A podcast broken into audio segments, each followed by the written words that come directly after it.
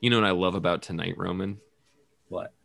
It's we're recording this on Sunday, and it's the uh, today is the seventh, and that means that we're uh, three, four days away from your birthday. Oh, Wednesday, Jesus. turning Shit. 36, the big Shit. three six. Shit, you're right. I, I I've been not thinking about it.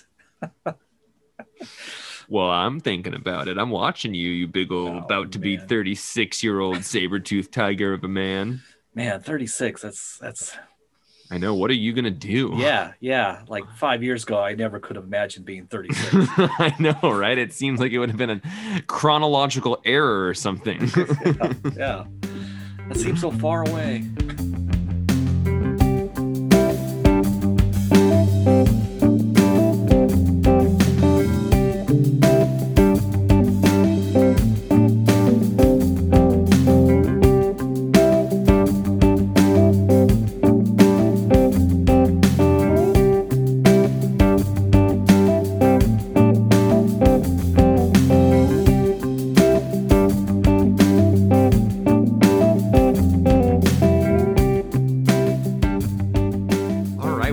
Everybody. Welcome to a perfectly acceptable podcast, episode 213. It's that perfectly acceptable, you know, just above the bare minimum for what you would expect to be getting for a content wise comic book podcast by a bunch of people who run a comic shop together. We have fun. Don't worry about it. Um, but it's just perfectly acceptable.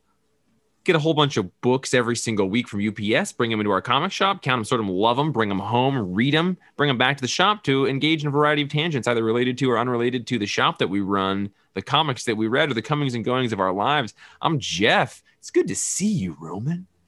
Oh yeah, and I'm and I'm Roman. It's good to see you, Jeff. Oh, God, you're so good. It's kind of a new thing. Well, I think we haven't done it in a while. Just a, a two a two man perfectly acceptable papcast. It's not an unusual thing for us to do for the Batman and Quarantine podcast we do, but uh, yeah, it's not super normal. What I love about it, what it gives us the opportunity to do is actually share our feelings because I know both you and I, you know, we fall under the the thrall of, of Django. He's like so attractive, so handsome, um, that Mhm.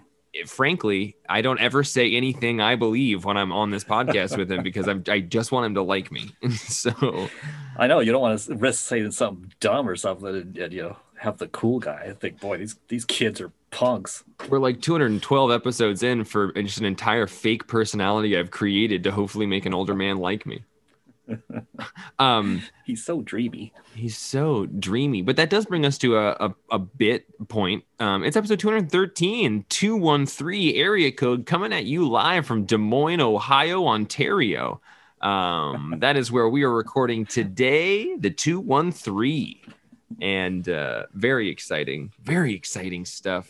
It is. It's good to be here, eh? It's good to be here. A. Exactly. I'm really excited to just sort of vulnerably expose my uh, feelings, my insights to you.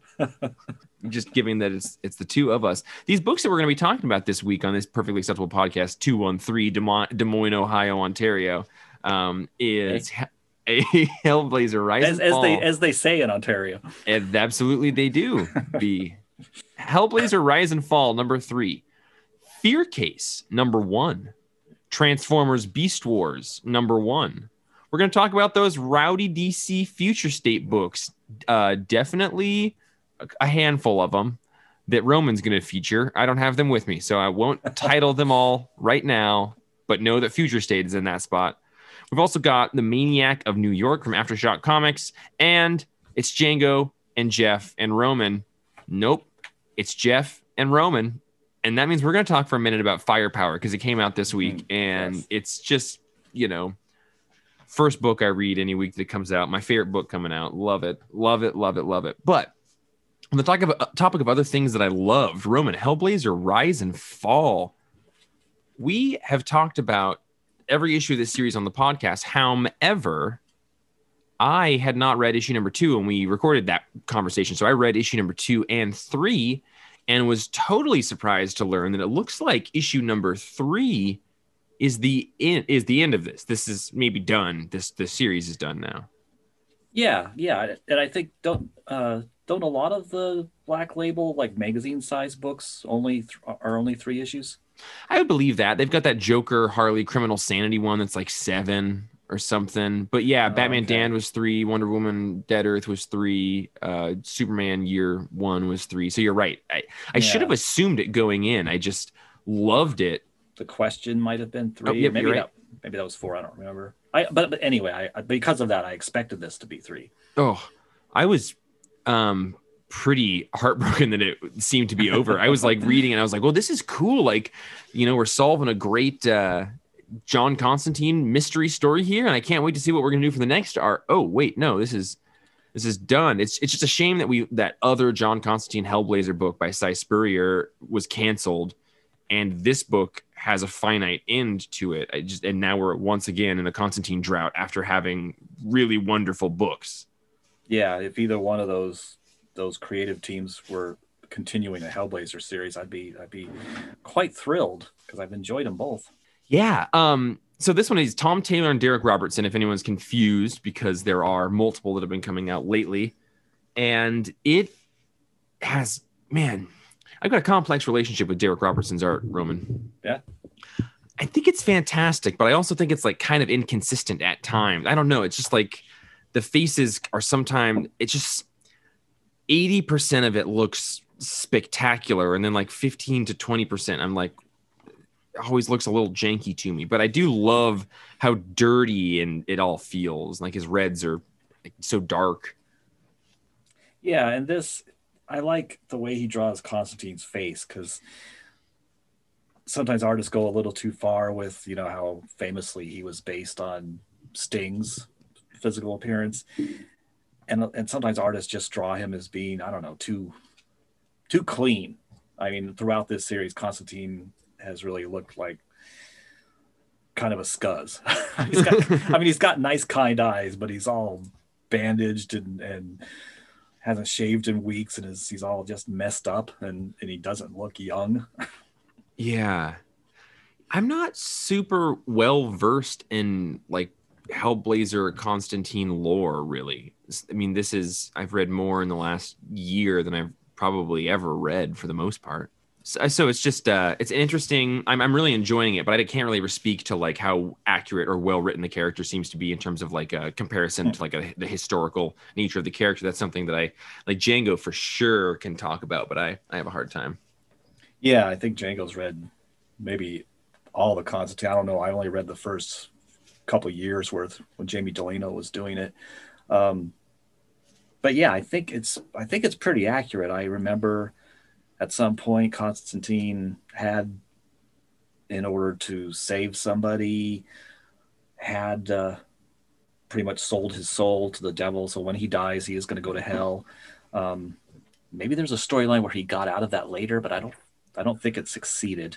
Well, Um, and I don't know if his father has shown up before. That's something I wanted to ask Django because his father he visits his father in this issue, and I was I was surprised. I don't remember ever seeing this guy before.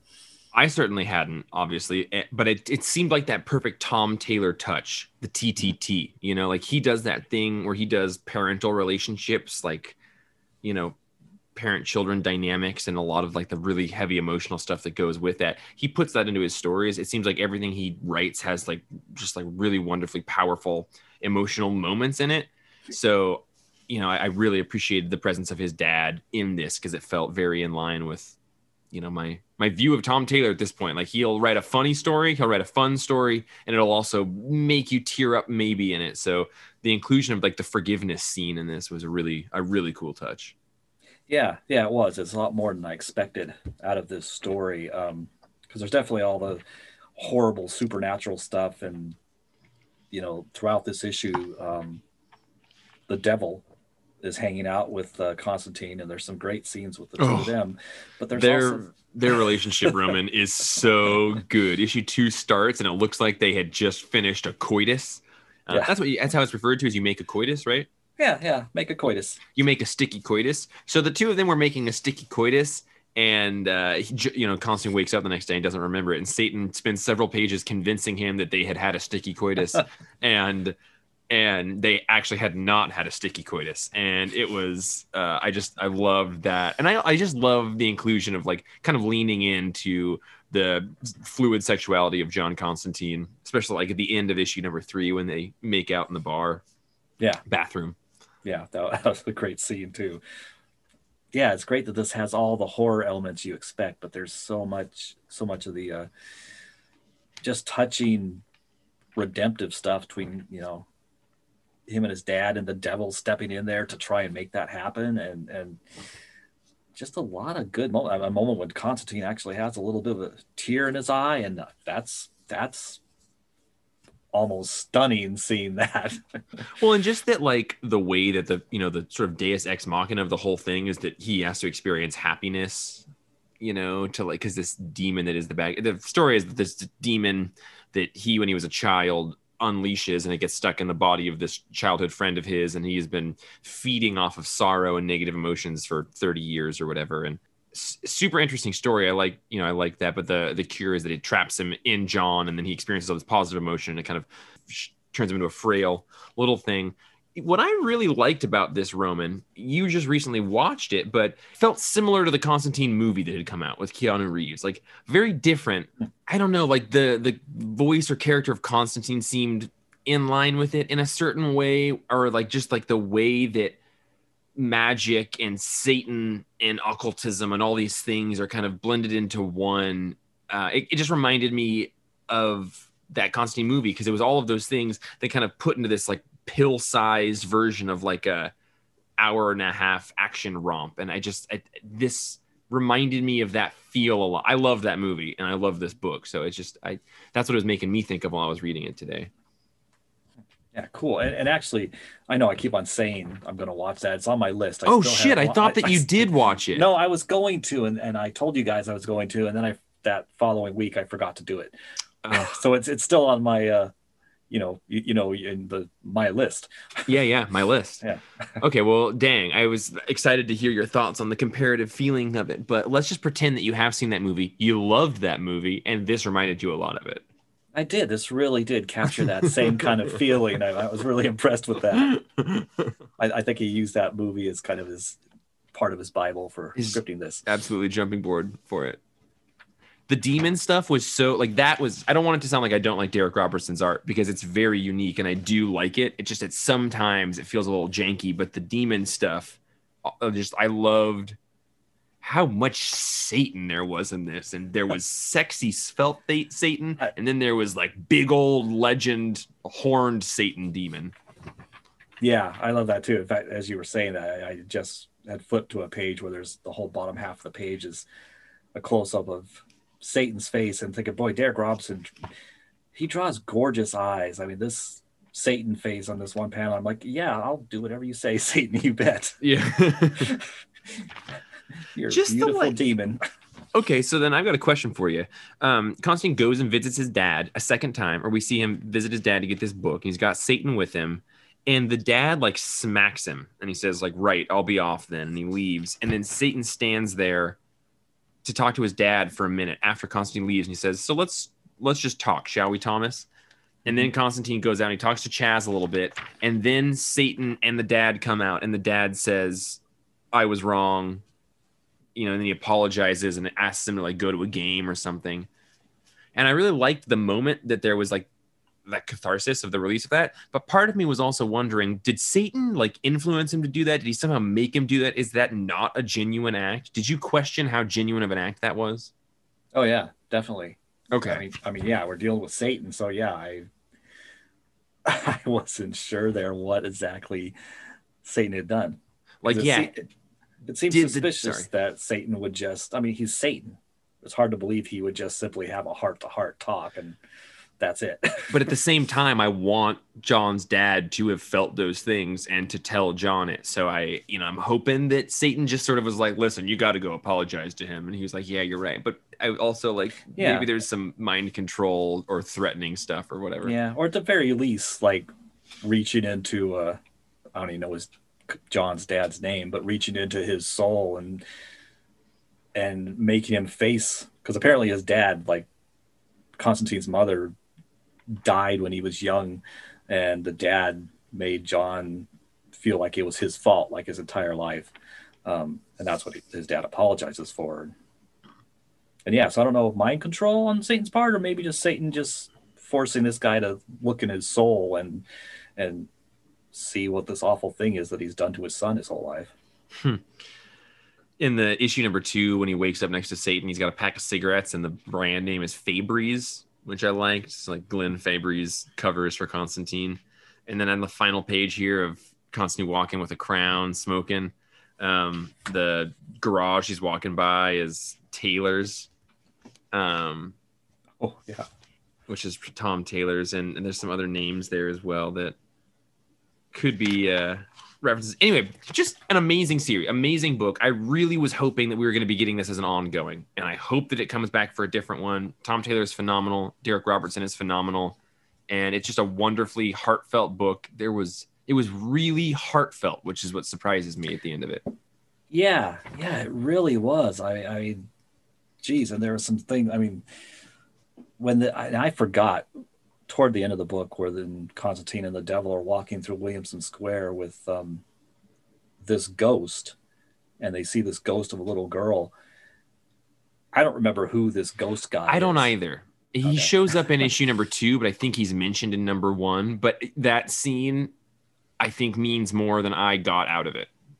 Yeah, I, I think so too, and and I didn't have time to look back at number one. Um, but it is a real touching scene. I just the the two the old man ghost like reaching out to the little girl ghost and the two of them going on to whatever's next hand 36 hand. That really next. nice. It's 36. Yeah. That's what's next for him. 36. Okay. We're a couple um, days away. Oh God, I don't want to think about it. Um, I think this is amazing. If you've never read Hellblazer, this is an amazing place to start. If you've never read any Constantine, like it's it's a great place to start. And I think that if you have read it, it's a wonderfully refreshing take after years of not having great Hellblazer stories. So as high praise as I can give it, I'm to give the I'm to give it a 9.5. Just the series as a whole, and I read issues two and three together in one sitting today. It was wonderful. Mm, wow, that's a nice way to experience it. Um, yeah, you know, I think I'm to give definitely the entire, hey Roman, the entire series. Careful, careful. Yeah? It's yeah? just you and I tonight, okay? It's just you and me sitting here on this table. I've already eaten dinner. I have no room for clams or mussels or big girthy fish rods. What are you gonna give it? Oh, you you gotta well, you gotta make room for that stuff. Oh. Sun, you know, Sunday night, whatever night it is, I gotta be ready for that because this whole the three issues, I'm gonna give them a ten. Oh man, that's a geoduck. And however they they like to prepare geoducks in England, you know, fried, I don't know, whatever. That's how it's going to be served up. Do they have geoducks in England? Do we import them over there? I mean, I don't know. I don't know, but I just googled it. Bring a large pot of water, about eight quarts, to boil. Have large bowl of ice water ready. Place geoduck inside pot and boil briefly until skin of the trunk turns a shade darker. About Ugh. 20 seconds. Using tongs, place the geoduck in ice water to stop cooking. I'm looking at a picture of it opened up here. It looks as close to what it looks like for the face hugger and alien as you could possibly have. Wow. Yeah. Yikes. Um, that yeah, yeah, that does look exactly like the um on a per- topic of another person whose art we love uh, Fear Case number one, Dark Horse Studios. This is by Matt Kindt and Tyler and Hilary Jenkins did this. Uh, we sold out um, which is surprising. I should have ordered more because it's the same two creators as Grass Kings, but we just didn't have many pre-orders for it at the time of FOC. Then it came in, and a bunch more people were asking for it. You know, I you know I'll, I'll try and echo little bits of what Django told me about the books he read this week, and he did like this one. The main point of conversation I heard was J- Django and Justin talking about how within it there's a gift exchange between two male protagonists, and it's a book, and it's the book from Bang written by the author in the book Bang, also by Matt Kindt. And in this story, it's talking about how that author was always sort of writing multi-dimensional books about like we're all characters in these similar realities. So what I love about this Fear Case book is that it's it's weaving this very tight narrative braid that Matt Kindt is doing that like Grass Kings and Black Badge were related and then Bang came out and tied into Grass Kings and the Black Badge, and then this came out and is incorporating that. Like I really love this weird Aphex Twin one of my favorite musicians, he'll just make fake names and release an album and then forget it and never tell anyone that it was him. And then like people have been spending years trying to be like, is this an Aphex Twin album? Um, Matt Kindt is doing a similar thing. Like I really love this. Like it's like it's all the same series, maybe, but it's not. But they're all connected. Anyway, super cool. Uh, I know you don't have one on hand. I have the only copy that the store has left, and it's a, a subscribers that let me take it home and read it. Um, so it's sitting here in front of me yeah, and I. What do you remember it, about it? Did you like it? Yeah. or I could I, tell you I, what I remember about it to jog your memories if you'd like. Yeah, because I think I liked it, but I read it on I don't know Tuesday night, and then yeah, you turned it. Yeah, so you I don't brought remember it now. Yeah. yeah. So it starts with these two police officers, and they are three weeks away from ha- being kicked off this case, and it's this case about a case, uh, like a, a you know a briefcase where it's being passed around and these cops have been like you get one year studying this case mm. um, and after a year you're kicked off of it because people like lose their mind if they're doing it so they've got three weeks left on this case investigating this briefcase that when passed on to somebody if they pass it on to somebody they hate they're okay but if they don't pass it on then they'll die and it goes to the person they loved the most mm. and so it's kind of like the ring or you know these other like you know like cursing other people but there's a really grisly, horrific murder sequence in here about this woman whose husband was cheating on her, and she passes it to him, and then he dies, and it's it's just in the same way that Grass Kings was. It's a really atmospheric murder mystery, and there's a more supernatural element in this than Grass Kings, but I like it, and it's just it's gorgeously drawn, and I really like the dialogue and the characters, and I'm I'm really liking this sort of web that he's weaving of different narratives. Did that jog your memory for it?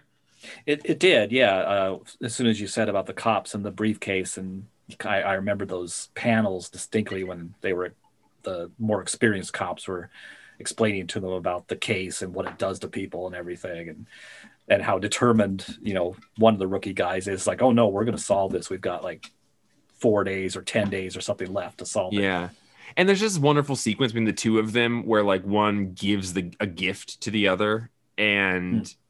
and it's just a really great friendship sequence. And the other guy who receives it is like well i forgot you know yours. Can you not make this weird? He's like it's not a we're not dating. Like i'm just giving you a thing. Don't worry about it. And he's like okay cool. Well, could you grab something out of the glove box? And he opens the glove box and it was tickets to a thing that, that actually was a gift. Like these they did have this sentimental it, it, that was a two page sequence but what it did really effectively was make me care about both of these characters like it was hmm, really yeah. effective character work and and making me care about them because it was like these are just two buddies and they're they're just buddies first and i love i love that yeah that was really nice because it was only it was only like two three panels and it, and it it evolved the relationship for for the reader it was yeah. very nicely done and um, yeah, like they opens on this double page spread, and it's there's this thing he loves coffee, but it's Verger's coffee, but Verger is the author that wrote the book that they gave each other, which is tied into oh. Bang because Verger was like the author of that. I also think that there is like a famous Verger that I'm trying to f- remember. There's also that um, yeah. the Marvel artist that did all those the, like Aboriginal covers, the indigenous right. indigenous voices covers. Um, yeah, that was like V E R E G G E. Yeah, and I forget. I looked up that when I read that issue of Fear Case because I want to say it had. Did it have something to do with uh, not Philip K. Dick? Um, oh, geez, Lovecraft. So go ahead with what you were saying. I'll just keep. Well, yeah, I just I think it's my favorite Matt Kindt release. You know, we on the book club just last week. Anyone listening to this doesn't know what that is. Shoot us a line. We do a video book club. It's a ton of fun. Everyone should do it. Everyone in the world should do it. If you're hearing this and you don't know what it is, shoot shoot Jeff at the Comics Place online and say I want to be a part of the book club. But we did Ether, which is a Matt Kindt book, hmm. um, and that was fun to read because he's been doing a lot more Dark Horse stuff lately. And uh, anyway, it's just he's a great writer and and he's doing some sort of large scale meta narrative with this dark horse specific stuff. And i'm i'm really liking it. This is my favorite that he's done since grass kings. I think it's like the most a first issue has grabbed me. Art's atmospheric great murder mystery great character work. I would give fearscape number one. No sorry fear case. I've said fearscape several times i think because there's Have that you? book maybe but that book fearscape that is by vault um, yeah. comes out. Um, so i maybe said that but fear case um, by Matt Kindt, Tyler, and Hilary Jenkins. Amazing. I'm going to give this one a nine. I really liked this first issue. We sold out. We're going to try and get some more for everyone. Um, if so, place an order if you haven't gotten one yet. But uh, really interesting, cool book to have come out. Yeah, yeah, good, good. I, will I, boy, time is so messed up. I mean, I feel like I read it weeks weeks ago. So since I'm so fuzzy on details, I'll give it at least an eight because I know I liked it and I know I like the art. I love that opening, that two page first spread diner shot. That yeah. was gorgeous. Vonnegut. It was Vonnegut. That's the oh, Roman. Mm. You did me a favor this week. I did. Yeah, you did. you read Transformers Beast Wars number one. Oh, I did. Um, now, listen, you may have read this because we haven't really talked about it, but this was, you know, how people your age, 36, you know, like they ran home from school to watch like G.I. Joe or Transformers um, after school. Yes. For me, I would ride the bus home or get a ride home from my parents, but I was always like five minutes early to catch Beast Wars, which was like my favorite after school television show. It was on, you know, like five days a week. I, the, you know, I have two primary reasons that I love Transformers. And the, the first is that I, when I was like nine or eight, my babysitter was like, you got to watch Transformers, the movie from 84. And I love that movie. And then, you know, years later in like fourth or fifth grade, I would come home from school to watch Beast Wars.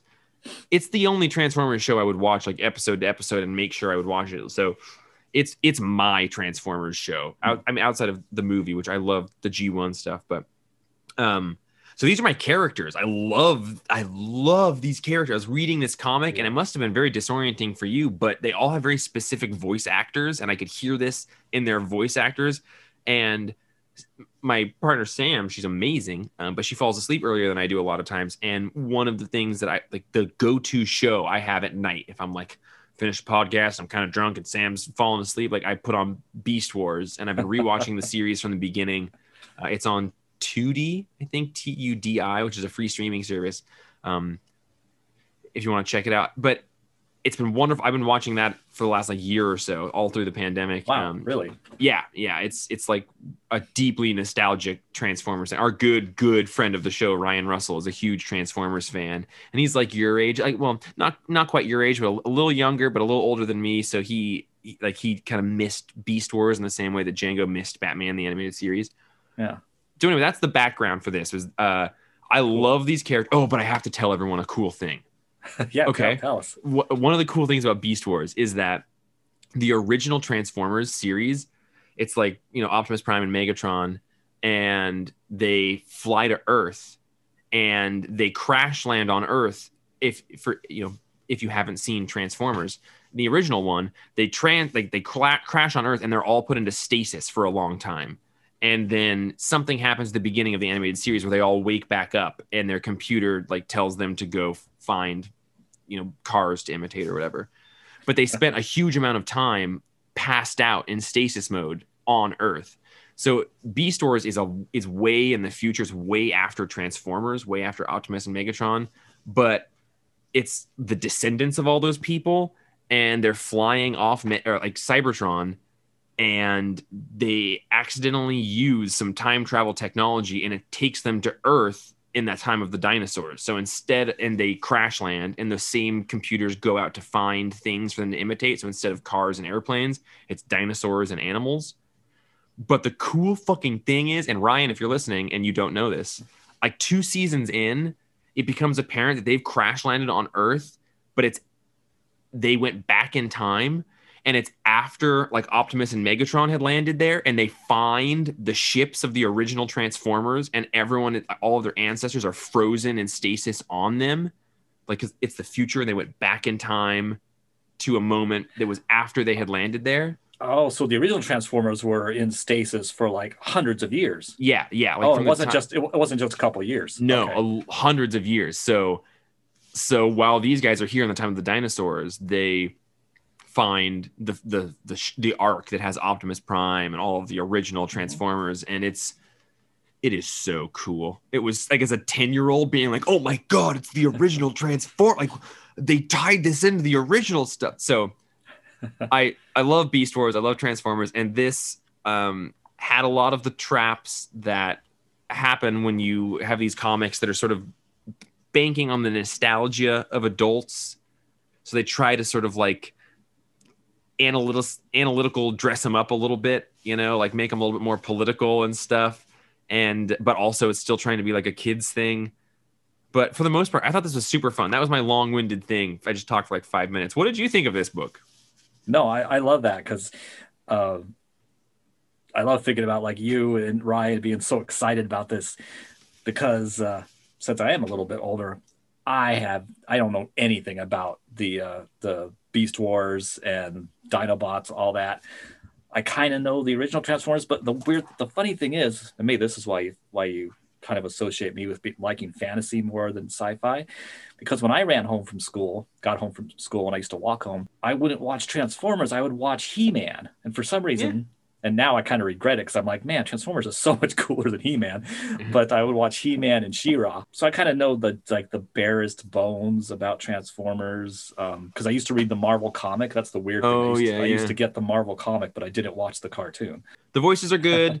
the characters are good. I really just love all these characters. Justin, uh, shout out Justin, also was a big Beast Wars fan, and he had you know some of these mm. toys growing up. So it's a it's a fun fun book. If you like Transformers or you like Beast Wars, I you know I've talked about like Mega Man. I read that comic on here because I love Mega Man or like the Power Rangers. Or I try to keep up on most Transformers books and try them out. And of all those sort of like n- nostalgia centered books, this one really did fit the best for me. I, I am going to keep reading this because I just love these characters. Yeah. Yeah. And that sounded, that sounded interesting to me. For me, the, because I don't have that nostalgic connection, the art was a little hard for me because I'm I kept on, I kept on trying to identify different, um, and they're not, they're not Autobots. What are they called? Maximals. Um, Maximals. Maximals great, and Predacons. Those are great names. I love those names, but I kept on trying to identify different Maximals by their color schemes because I didn't know who anybody was. Yeah, I I think it's it's probably pretty impenetrable if you don't have any reference for it. But I I that's I always love talking to you because you will always read a comic book, you know, like with yeah, no connection to it. Earlier in the week, uh, well, you you told me I told me I should read it, but I also heard you say to talking about it with Braden. Um, so I was definitely gonna tr- try and read it. And I love the fact, yeah, I love when they tractor beam or hook on to the other ship they're trying to follow, and they they're following through the warp tunnel mm-hmm. or whatever, but they don't follow instantly. And one of them says, "Hey, I thought we were tethered to," and then all of a sudden they get pulled yeah. through. Yeah, that was good. I'm gonna that's give this cool. one an 8.5, and it's just that's nostalgia. Like I, I think it's better than a lot of nostalgia banked franchises, but you know that's also what I've got for you guys. I this one tickled me pink it was fun. I was confused, but I'm I'm intrigued.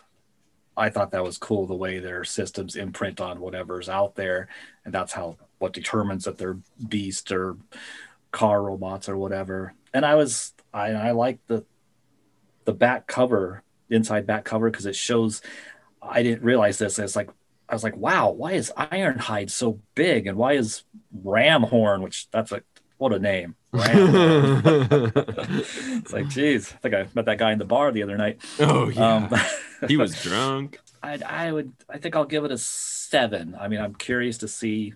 I'm curious to see them like using their new beast abilities. Roman Future State books came out. I now that we've covered most of the number ones, I thought like I'm just reading the ones I really want to read. Next Batman number three came out. I wanted to read that. I've got one to read here, but I haven't yet because Nick Derington didn't do the art.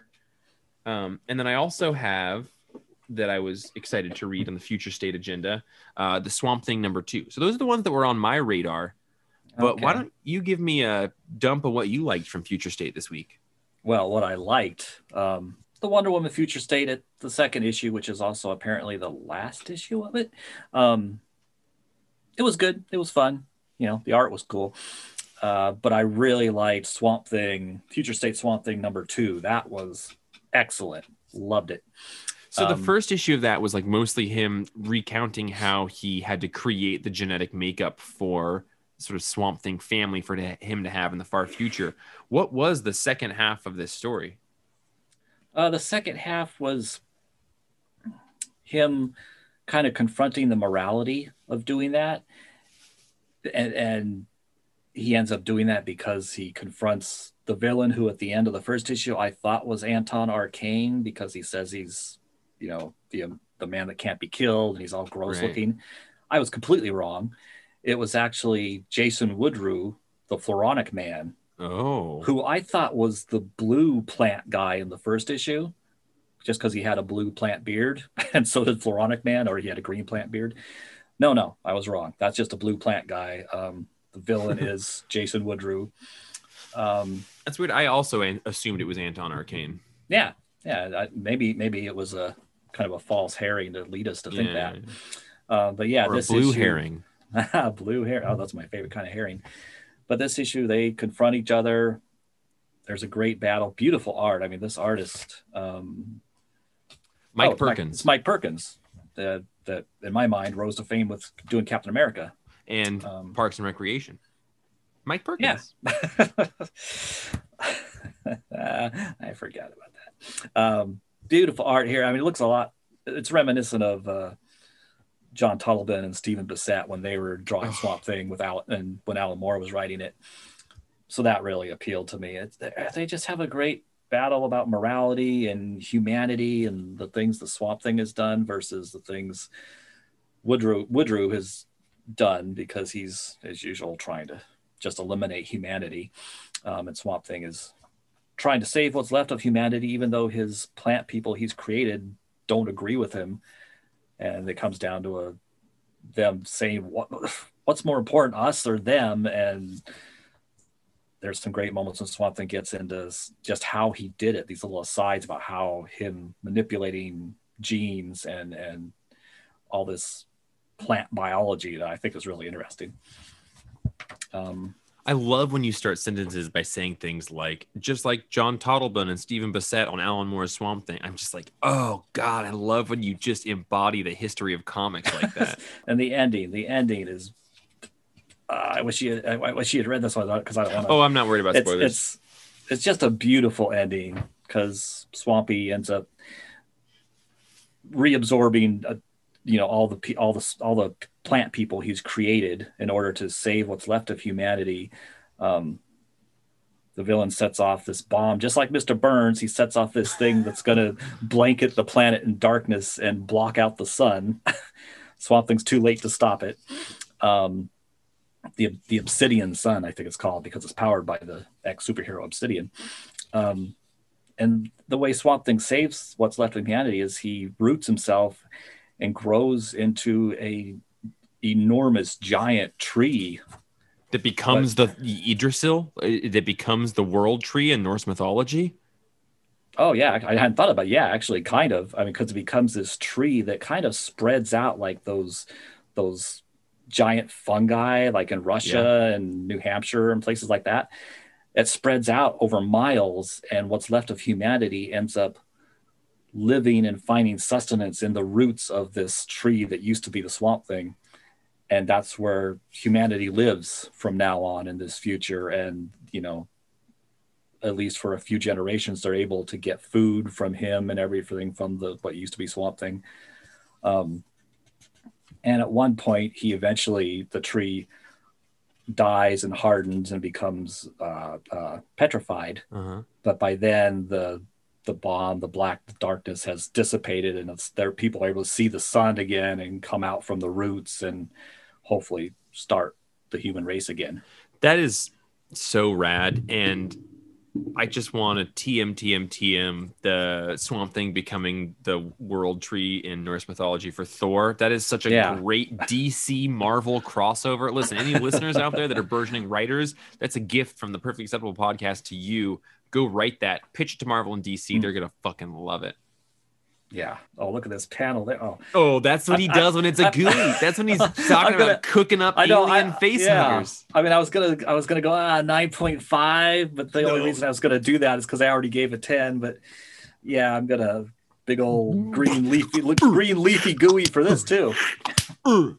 um everyone we have a couple issues uh, we have some second prints of number one we have a couple first prints left if you haven't been reading this series roman just gave both issues a 10 and he's very Yeah. excited for the ongoing so if you're like me and you hear Roman give two issues a 10, you're going to immediately need to buy it and own it and frame it because he's the most informed comic book man there is. And I absolutely love it. Before we leave the future state corner, Roman. Yeah, I, I um, yeah, I would say so far of the future state books, my favorites are Swamp Thing and uh, Superman Worlds at War. Yeah, that Worlds at War was was real good. Before we leave the future state corner, Roman. Yeah, I, I um, yeah, I would say so far of the future state books, my favorites are Swamp Thing and uh, Superman Worlds at War. Yeah, that Worlds War was was real good. I'm just here right now to act on behalf of you know one of Roman and I's collective best friends, Django Boren, to talk about an aftershock book number one, Maniac of New York by Elliott Kalan and Andrea Mutti, um, and Taylor Esposito, Esposito on letters on this one. Roman, did you by chance read Maniac of New York number one from Aftershock Studios with a wealth of back matter? Yeah, from Aftershock. Yeah, yeah, with all that back matter, you bet I did. you know, it's it's about a maniac in New York. Um, and Roman is nothing if not a maniac in New York. I, you know, Aftershock kind of has a style and a feel, and Django has since you know wave number one. He's read all of the books they put out, and I kind of have checked out. I'll read them when they look interesting, but I um and only because also one of my best friends in the world, Django, will read all of them and tell me which ones I should read. So it's great to have a canary in the coal mine uh, perennially. But this was gorgeous, and I just feel like Aftershock in the last year has really, I would say, on average, I would give their number ones like a six point five, and I feel like they've increased that average like a full number. Like their their artist, the caliber of their artist is much higher. The the interest in the stories I have is much higher. So um, yeah, Maniac of New York, I think was a great story set up with absolutely gorgeous art. It kind of reminded me of Tyler Jenkins's work in like Grass Kings or or a Matt Kindt book. Yeah, yeah, definitely. It reminded me of Tyler Jenkins a lot too. And it's this one is just a in Mania in New York in Mania in New York. there's a, a serial killer who we get a flashback to a scene of him just showing up in Times Square and murdering the fuck out of like 80 people and then we got a slight time jump and he's murdered like 30 300 or 400 people and there's a task yeah. force that's set up to try and hunt him down but there's also not a lot of faith in its ability to do so and um, yeah that's the pitch roman. Yeah that the the the second page uh i mean the first page is the flashback of new year's in 2016 a cop tells somebody to drop the weapon and then you see the bloody and weirdly serrated knife. Yeah it's weirdly serrated yeah, and then the double page spread next is our our maniac covered in blood, and he has a very cool mask. He does hockey, but it's but it's just like it's beautifully done. I mean, he's standing amidst all these these bodies, and it's great that like what the one in our foremost view has the 2016 you know glasses on and blood all over him. But I was like, God, this is how's one person in the like kill 79 people. And just the sheer amount of people you think would have somehow stopped this guy. But well, it's 2016 New Year's, right? Like that's around Trump election. Maybe this is the thinly veiled, thinly veiled uh-huh. metaphor for how effectively Trump has murdered the morale of as many people as he has. Could be, yeah. No, I, I doubt be. that at all. But I, I had well, that no, same thought, which is like he killed 80 people in times, but also like in Times Square at any given point, maybe there's hundreds of people in a tight space you could probably get 20 or 30 people murdered before everyone even realized what's going on. You could probably get 30 or 40 more while they're all trying to escape. Yeah, that's true. You know, New Year's Eve. But yeah, I'm very curious. Who is this? I mean, not who is this? How's this guy do this stuff? How's he pull this off? You know, I like, I really, I always like the, uh, the device of having, of kind of introducing the plot and the storyline and the characters in the background kind of of news broadcast that are telling you the overall horror they're facing. I, I just always dig that device. It's it's one of my favorites. In, in terms, so actually unpack that for me. Like having news broadcasts, having the news broadcaster talking to the detective in charge of it, or um, like um, just those Dark first, Knight Returns style. Um, I think it was Dark Knight Returns. Kind of here, like the first three or four pages. Yeah, pages three all, four is, for sure. Yeah, are all just uh, broadcast. Maybe they're separate broadcast. Yeah, they are separate broadcast because there's a couple are talk show hosts, but but uh, mainly it's it's news broadcast, and we see the oh, the woman whose name I forgot. You see her getting ready for work before she goes in at her. She's been appointed the, the task force leader on this. That page specifically that you're referencing, which is a nine panel grid, and the, the all three of the left left vertically stacked panels are silently depicting one of our female protagonists mourning, and then all of the three right vertically stacked panels are silently depicting our other female protagonist mourning and then it's all mediated by the middle stack of three that are a news broadcaster. And yeah that was a really well done scene of like the emphasizing the difference of these two characters. One is putting like tightening their shirt and the other is putting a gun in their pocket. One is drinking coffee the other is taking a shot of liquor. One is toasting someone that motivates them to do well and the other is grabbing their fucking badge like it's it's that is a really well done scene for sure. Yeah, yeah, and of course the the one downing the liquor instead of coffee, she's the one that's experienced and cynical and jaded and kind of fed up with the whole thing. And the other one, she has she definitely is the opposite end of that that point. And I love the fact that this broadcast, this terrible, vacuous uh, news quote unquote show in the morning how the person is talking about maniac harry is his name. And yeah. and uh, of course the trans union doesn't like it but you know i don't get political. I'm just your railroad and maniac girl. Oh that sounds like fox news. Yeah. have a great day and watch watch out for harry out there. Just like you said the double page spread at the beginning of the killer standing in times square. It's beautifully done. It's watercolor looking. The colors are gorgeous like the reds with all the grays and the blue contrast. And then that you know both of the female protagonists are real badass. Like I love that dynamic of you got you got sort of X Files fashion of the cynic and the optimist, and yeah. I like that dynamic and and the way that the world is evolving around these killers. But then at the end, we get this horrible sequence of like, are they actually going to kill again? I don't know. It's been happening for a while, and then the person gets stuck on a this. We get this subtle background oh. information about this subway is being built. That's like automated, and at the end the killer gets on an automated subway with you know like 80 people or something they're going to get another almost 100 kills. And it's this really grim uh, scene and i don't know it's it's very visceral it's very like surface level it makes you want to know evocative.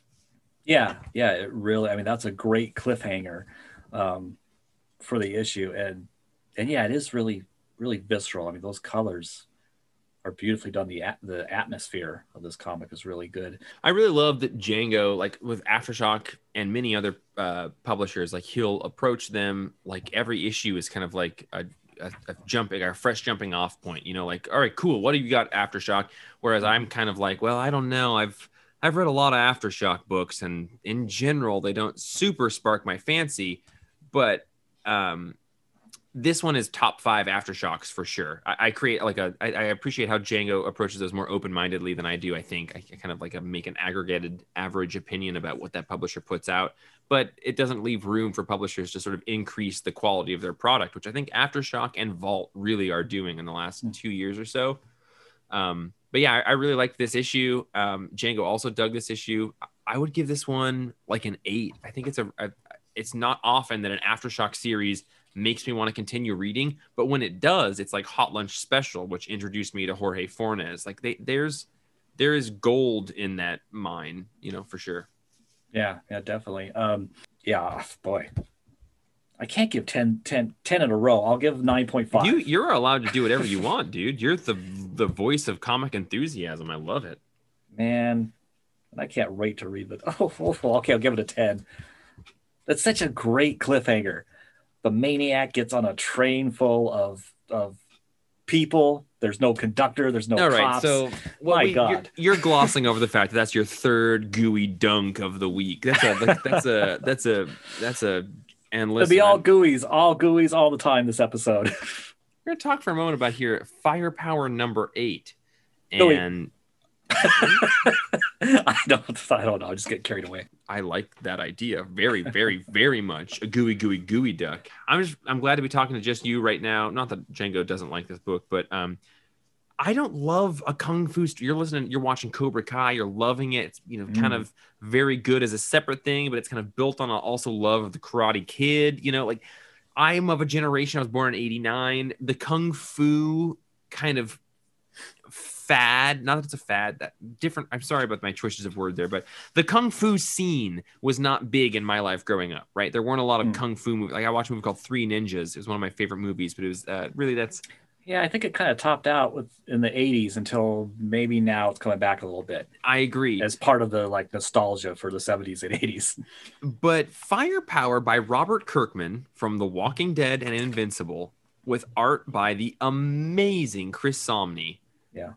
Um, I, I, based on that Kung Fu prejudice, I wasn't going to read this book. I wasn't going to read the original graphic novel that came out as a pre, you know, like a, a press book for us we got early.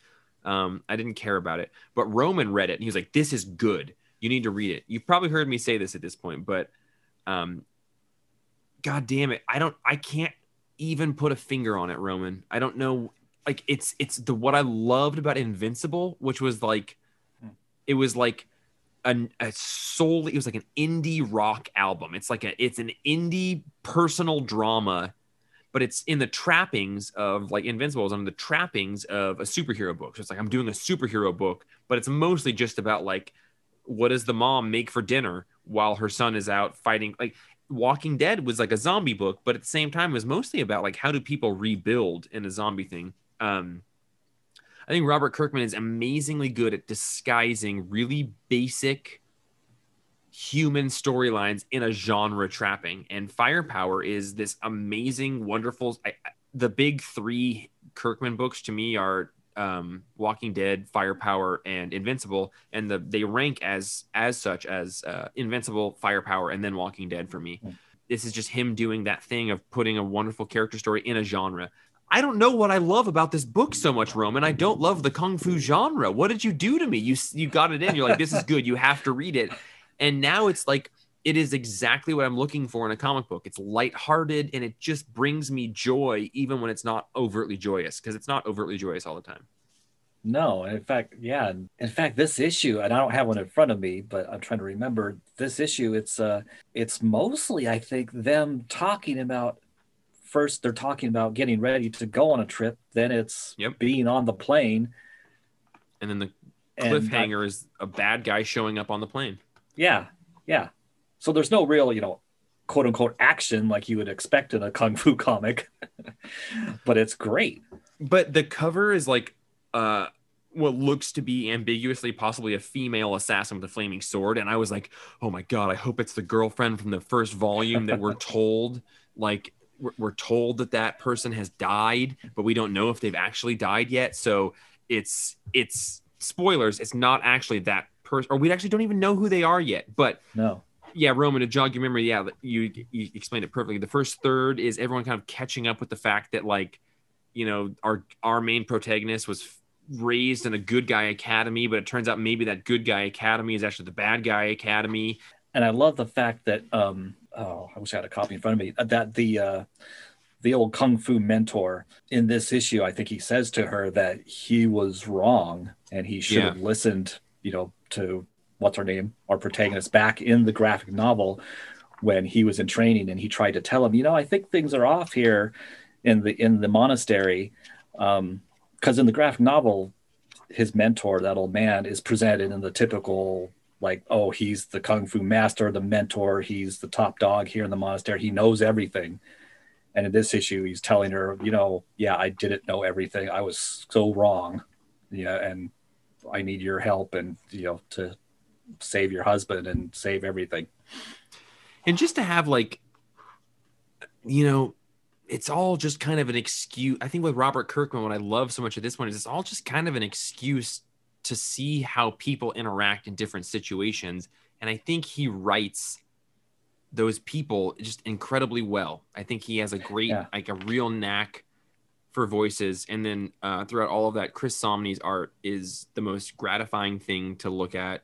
it is it is a joy to read and it's um and you're right i think kirkman's books i mean this one it's about a family and trying to raise your two like teen preteen kids with good skills and values to deal with life. And you you know you, you find out your ex girlfriend might still be alive and you, she may need your help. And your ex kind of not real brother but brother from school, let's say university, has come back into your life, and it's just about the relationships. And then this, it happens to be all around this kung fu monastery and mystical, maybe ancient forces coming to get you. So ding dang good. We have a couple, just a couple things to cover um, before we get out of here. We have a couple emails that came in from uh, as uh, responses to our questions for uh, that Django has been posing. So I just want to ask Django, Django, do you want to hear? Do you want to be a part of those conversations? Yeah, yeah, I could do that. You're you're down with that? Okay, yeah, cool. I'm, I'm into it. Okay, cool. Well, so I got I um just as you know, you've been posing some very bold questions at the end of our uh, podcast, which I love, but I've got a, a slew of responses um to a couple different ones. I appreciate that you've just been so like patient with us this episode. I've never heard you just like kind of relish in the pickle relish of our conversation before. I'm I'm learning to listen. I'm learning to listen, and uh, it's it's a joy to hear you guys. I've mostly been kind of entranced by Roman's new headphones. Yeah, he looks good. He sounds good. I'm I'm Smells entranced with them too. There's been a couple times when I'm not even hooked into a computer and I'm just wearing the headphones. um, okay, well, I've got one from Dino Cipino, the Oh. Dino Cipino. I like that Hello, I do too. Hello, everyone. Happy Groundhog's Day. Hello, everyone. Happy Groundhog's Day. Get it because of the Bill Murray. Um, since Django asked the copyright question in back-to-back episodes, I thought I could try to answer it because it was a little over my head. Everyone knows Jamie Madrox's Multiple Man, no one's favorite X-Men. Anyhow, his character was originally going to be called Xerox Man, but due to copyright laws, it was a no-go. Anyway, so if there was no copyright laws, like in Django's question, maybe Jamie Madrox would totally be Xerox Man. I I also like think that. I also think Marvel's punching bag Matt Murdock would be called Batman, and on the DC side, Dick Grayson would go by Daredevil. Thoughts? Thanks, Dino Chipino. I, I think that's all. That he got it. Dino got it. it all tracks. Yeah. Um, and then I, we got an awesome email from Andrew Carlson, friend of the show, just thoughts extraordinary. Thoughts. Thoughts, the legend. Ultimate Um, thoughts. ultimate thoughts the the spin-off to the original thoughts that we just didn't have the listenership for. Um andrew carlson thoughts says hey guys i just wanted to write in a quick note and this is about last week's book. Um i have i've been loving uh, other history of the dc universe by ridley et al. I'm which is latin for and all or and co. Um, I, I took a psychology class. I had to learn about paper writing I'm sub to the B covers, which incidentally are uh, formatted in a way which the central black characters are the of the issue are fully realized and colored, and all the white characters are left uncolored and out of focus. I've attached the two covers thus far so you can see. I'm in love with how they have made these covers. And while incredibly wordy, these books are very well written, written, and you can truly see how these individuals' perspectives colored their view of the world and each other as they, uh, as well as their spouses.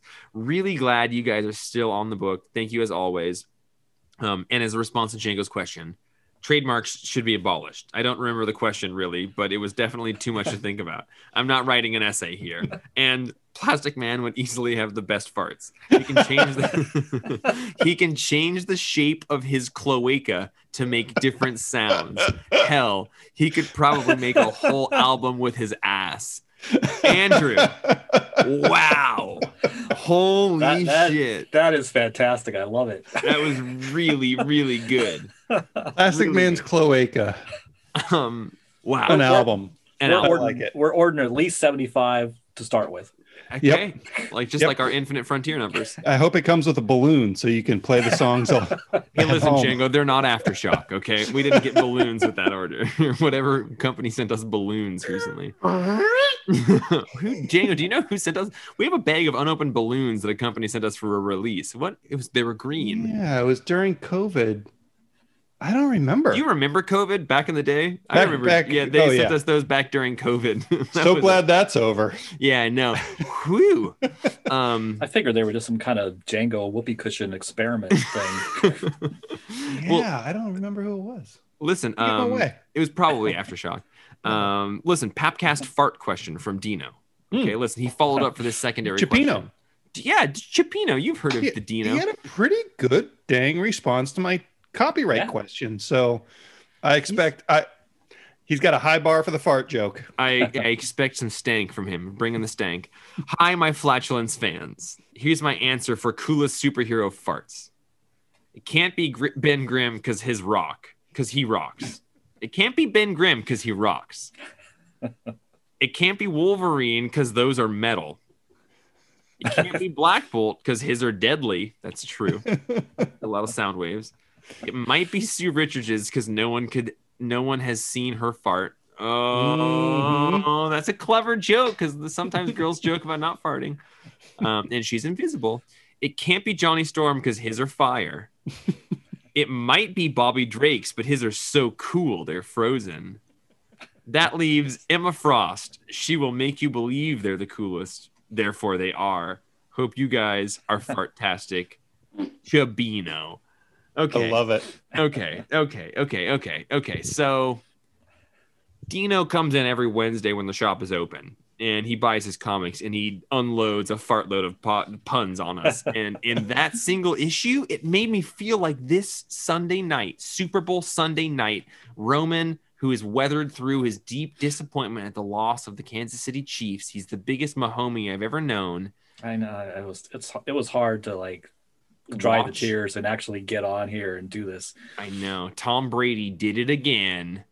Um, but to have, have weathered that and made it through, and to hear Dino's, you know, acting like a Sunday is a Wednesday with those puns, good Mhm. lord, slow cat, slow Captain America on my part. Well, well done, Dino. Well and done. Fots. yeah. Oh God, well done, Yeah, Dino and oh, Fox. Um, hey Django. Hey, buddy. On that note, let's get the fuck out of here. Django, clean this, clean this kitchen up for us, bud. Send us an email. Send us a review. Ask your friends to listen. Uh, you know, evangelize about this podcast or any Yeah. podcast that you like on Reddit or Discord or Facebook or Instagram or Twitter. Nice. Don't mention us on Parler No, we don't If- want it. Yeah, if please you still, don't. if, if you can even still. I don't even know Um, how to do it. Yeah. Well, the yeah. par- Parler point two, whatever that's going to be. Don't mention us on there. Two Parler 2.0. and uh yeah that's i think i think that's it listen listen to batman in quarantine Yeah, thanks for being here, uh, Roman. Always thanks for being my my my soul sister. You know that Maroon Five. Um, this was Soul episode sister. two hundred and thirteen, which Django I know you know is Des Moines, Ohio, Ontario. Um, Yep. And we got that Des Moines, Ohio, Ontario area code out there, and everyone knows it and they dig it. Um, this was Jeff, and on behalf of Roman and Django, the Comics Place Perfectly Simple podcast, we'll see you all next week for 214. Thanks for listening. jeff if you could put a fin on any marvel or dc character's head who would Yeah. it be Um, oh I would- well let- just people can answer that next week we don't Okay, cool. Next week, your question is who put a fin on it? It's like